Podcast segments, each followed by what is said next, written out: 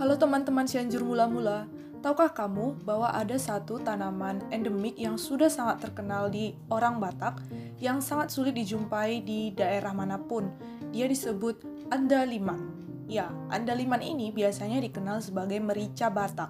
Jadi dia itu sebenarnya masuk dalam suku jeruk-jerukan, artinya masih satu keluarga dengan jeruk, dan bentuknya itu seperti bulat-bulat berukuran kecil, seperti harnya lada. Andaliman ini mudah dijumpai ketika kita akan memasak makanan khas Batak. Misalnya arsik itu gulai ikan, atau saksang biasanya untuk memasak daging babi. Nah, aromanya itu seperti aroma jeruk, tapi dia lebih lembut dan ketika dimakan itu dia menimbulkan sensasi yang menggigit.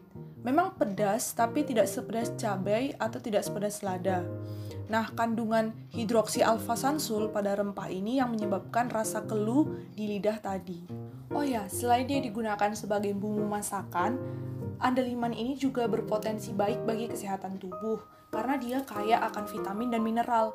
Contohnya itu vitamin A yang baik untuk kesehatan mata, zat besi, itu baik untuk pembentukan sel-sel darah, mangan, kalium, zinc, dan fosfor untuk pertumbuhan tulang dan gigi, dan juga banyak kandungan antioksidan dari Andaliman, misalnya fitosterol, terpen, dan karoten.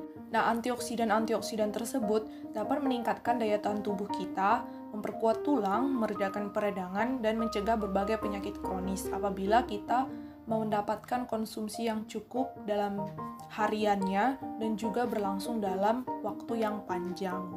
Nah, begitu teman-teman untuk pengetahuan singkat mengenai Andaliman. Sampai jumpa di serial Tahukah Kamu berikutnya. Bye-bye!